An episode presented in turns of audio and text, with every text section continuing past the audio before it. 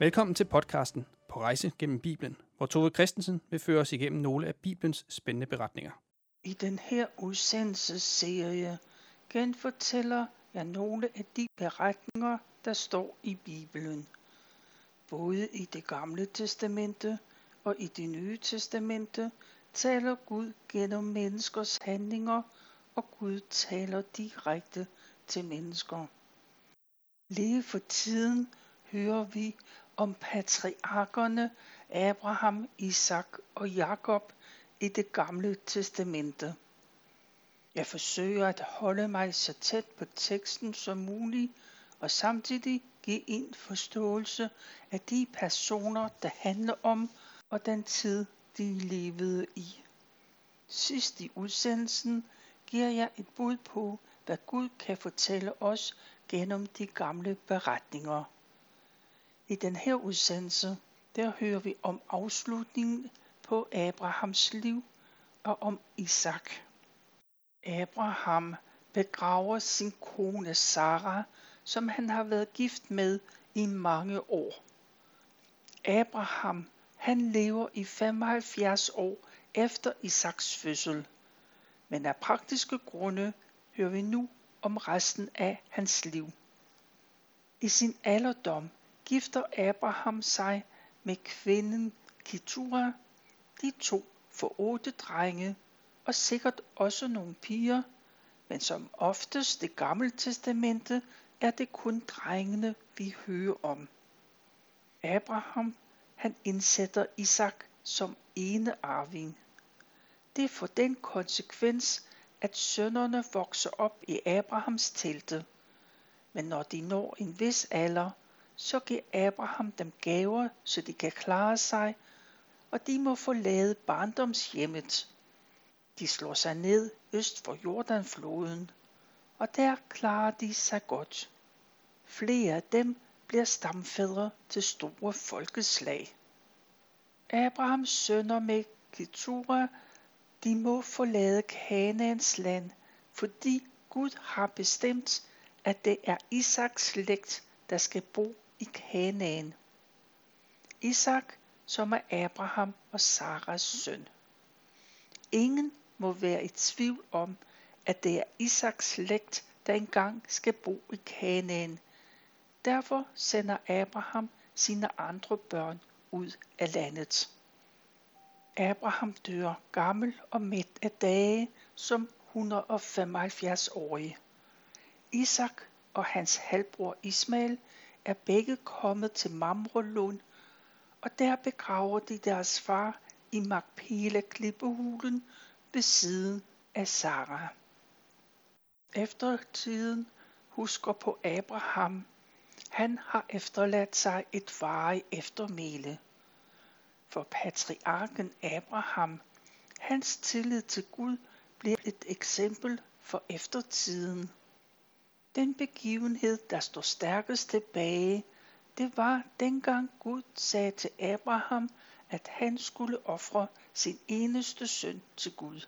Den søn, som han havde ventet på så længe. Abraham var faktisk klar til at dræbe Isak. Isak, som han elskede så højt, og som Gud havde knyttet store løfter til. Men Abraham havde så stort tro på og tillid til Gud, at han var helt sikker på, at Gud havde en plan. For Abraham, han regnede med, at Gud kunne oprejse Isak fra de døde, hvis det skulle være. Abraham fik jo også Isak tilbage i live. Og det blev et billede på Jesu opstandelse fra de døde, sådan som der står i Hebræerbrevet. Det her, det var en slags mindetale om Abraham. Og vi afslutter Abrahams liv her. Men faktisk lever han indtil Isaks børn er omkring 15 år. Og nu skal vi koncentrere os om Isak.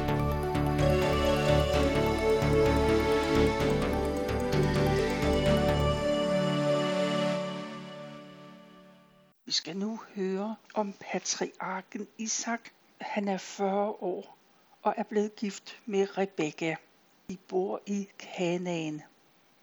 Rebekka er en slægtning, og hun er hentet fra Babylonien, hvor hendes familie bor.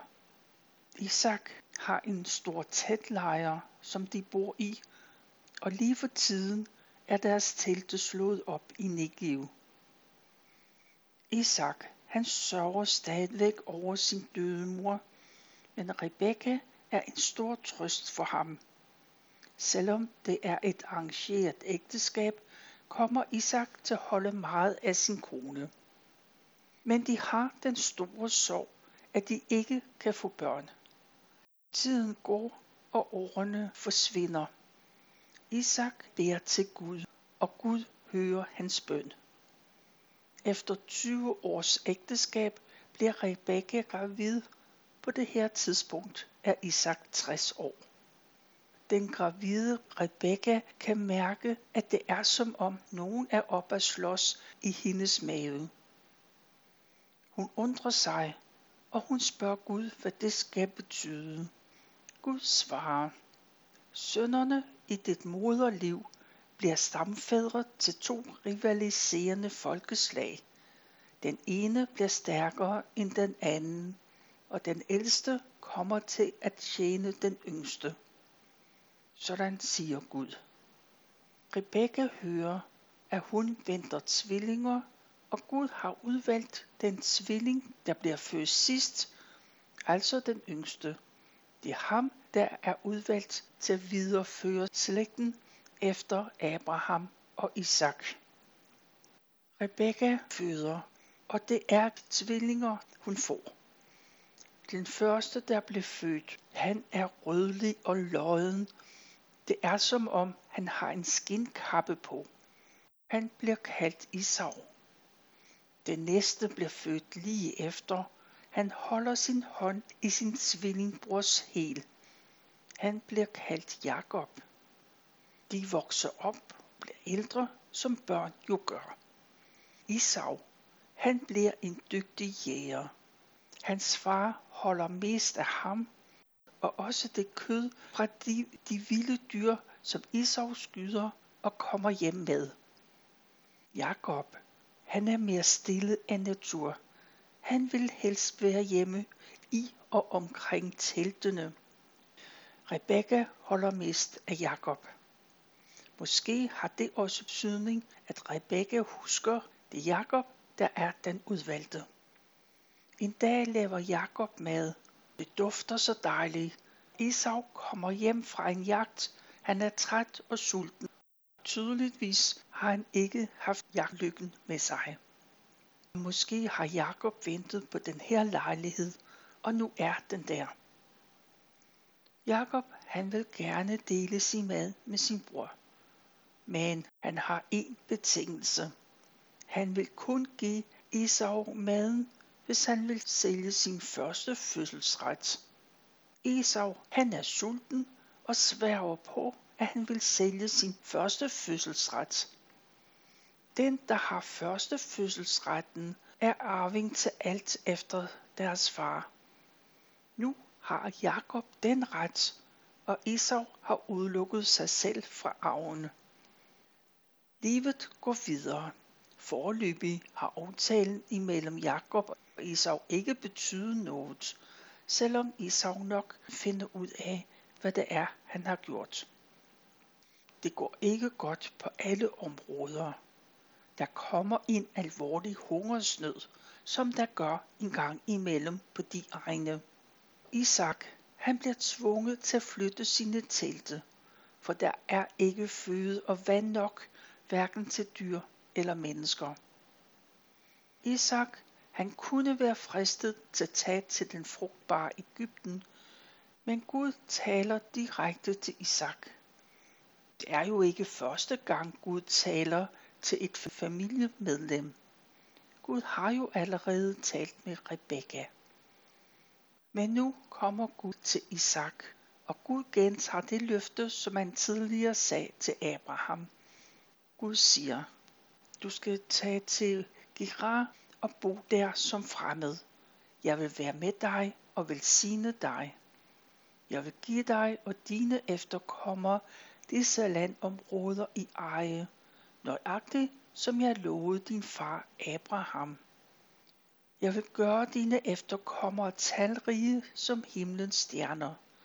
Desuden skal alle folkeslag på jorden opleve velsignelsen gennem en af dine efterkommere. Nu hører Isak, at Gud har udvalgt ham. Det er ham, der skal føre slægten videre. Isak, han ved det godt, men nu hører han det fra Gud selv. Interessant nok, så fortæller Gud ikke Isak, at det er den yngste tvilling, Jakob, der skal være hans arving. Isak får besked på at tage til byen Girar.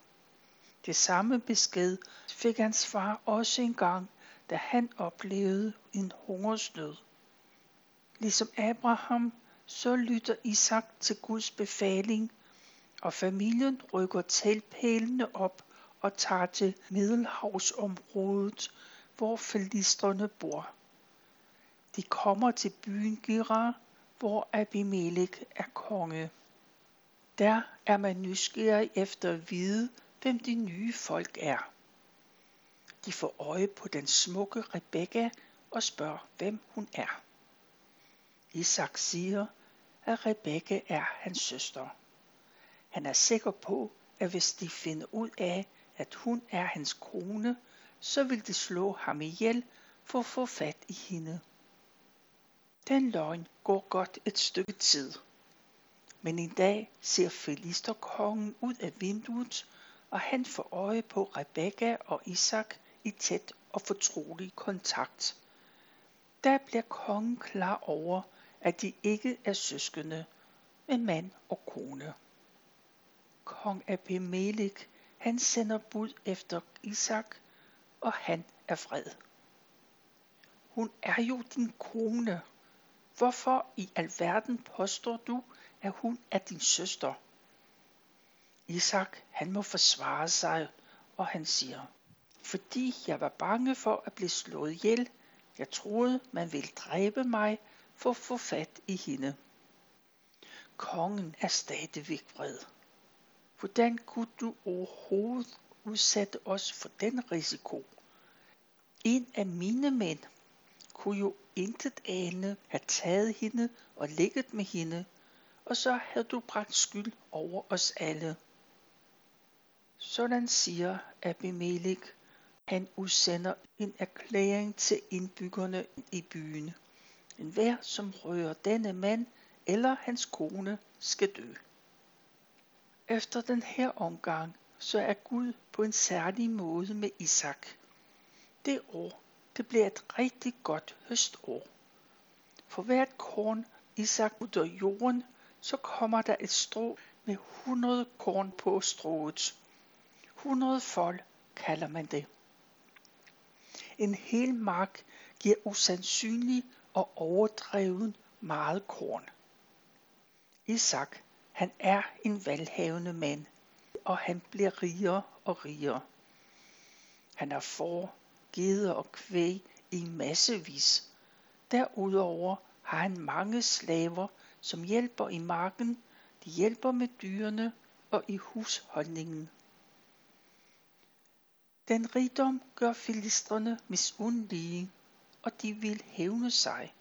De fylder alle Isaks brønde med jord, så der ikke er vand til de mange dyr, han har. Der er ufred i befolkningen, og kongen blander sig.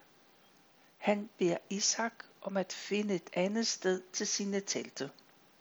Kongen begrunder beslutningen med, at Isak er blevet for rig og dermed også for stærk. Isak flytter væk fra byen, men han oplever modgang. For der hvor han har slået sig ned, der gør de lokale kvæghyrder krav på de brønder, som Isak lige har fået gravet. Isak han må flytte teltene til et andet sted. Han begynder forfra med at slå telte op og grave brønde. Men det samme sker der. De lokale hyrder gør også krav på den brønd.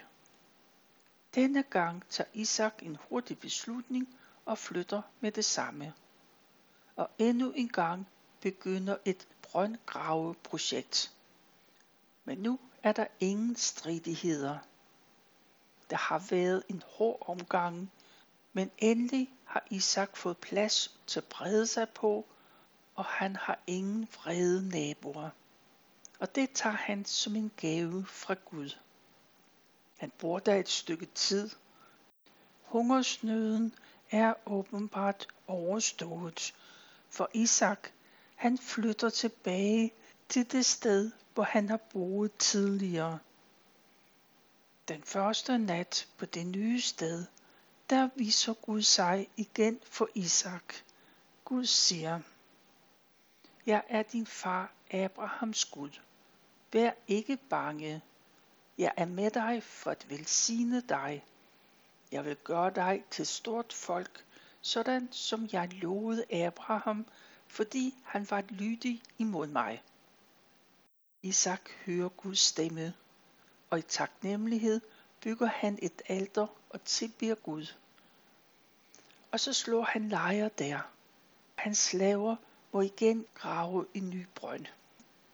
En af dagene kommer kong Abimelech til Isaks telte sammen med sin rådgiver og sin herfører. Isak spørger, hvorfor kommer I her? Det er næppe et venskabsbesøg. Og sidst de havde set hinanden, der havde kongen smidt ham ud af byen Girar. Kongen og hans mænd siger, vi ser tydeligt, at Gud på en særlig måde er med dig. Derfor har vi tænkt, at vi burde lave en aftale med hinanden, så du ikke gør os fortræd. Vi har ikke gjort dig fortræd. Vi har kun behandlet dig godt og ladet dig rejse i fred. Du er og bliver jo under Guds særlige velsignelse. Isak og kongen, de bekræfter hinanden i, at de er venner. Og som et tegn på det, holder Isak en fest for sine gæster, hvor de får rigeligt at spise og drikke.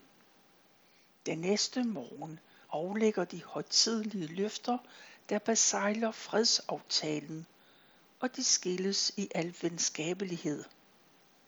Den samme dag, der kommer Isaks slaver hjem, og de fortæller, at der var fundet vand i brønden, den som de lige har gravet. Alle ser det held som en særlig velsignelse fra Gud. Isak kalder brønden for Sheba, og byen, som bliver grundlagt der, kalder han for Beersheba. I dag ligger Beersheba der stadigvæk. Tvillingerne Esau og Jakob er nu blevet 40 år, og de er stadig ugifte. Esau, han mister tålmodigheden. Han vil ikke længere vente på, at hans far arrangerer et ægteskab, sådan som det er skik.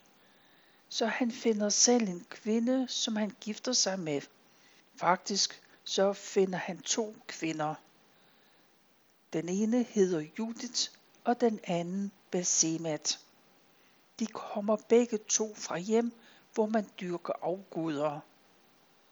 Hans valg af hustruer er både Isak og Jakob meget skuffede over, men de holder deres mening for dem selv. Isak må være tæt på 100 år, og hans syn er ikke særlig godt længere. En dag kalder han på sin ældste søn Esau. Den gamle Isak, han vil give sin ældste søn sin velsignelse, fordi han som den ældste skal videreføre Guds løfter. Isak tænker, at det nu det skal ske, for måske lever han ikke så meget længere.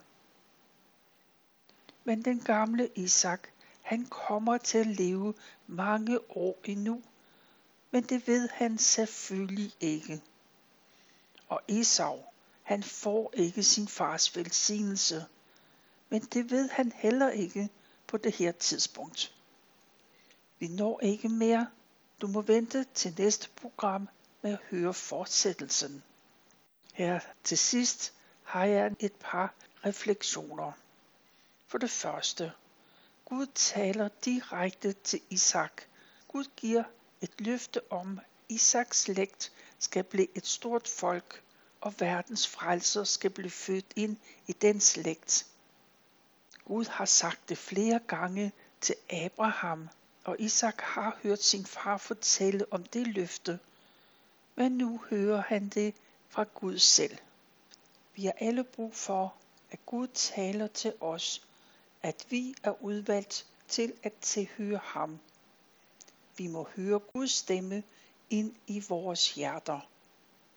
Det er ikke nok, at Gud taler til ens forældre eller bedsteforældre. Hver enkelt person har brug for at høre det og tage det til sig. Vi må blive mindet om det gang på gang, for vi glemmer så let. Og for det andet. Kongen kom både til Abraham og til Isak for at sikre sig fred. Begge to viste respekt og velvilje over for kongen. Romerbrevet tager emnet op om, at vi skal indordne os myndighederne. Paulus skriver, Respekter de myndigheder, I har over jer, for enhver myndighed har sin magt fra Gud og har fået sin plads af ham. Citat slut. Gud ønsker faktisk, at vi skal have respekt for chefen, at vi skal overholde landets regler og love, samt rette os efter domstolens afgørelser osv. Det er sådan Gud har valgt, at verden skal indrettes på. Det er ved at være slut på den her udsendelse. Du har hørt fra 1. Mosebog, kapitel 25 og 26, og fra Romerbrevet, kapitel 13. Alle citater er hentet fra Bibelen på hverdagsdansk. Sådan slutter den her udsendelse. Tilbage er der kun at sige tak for nu, og tak fordi du lyttede med.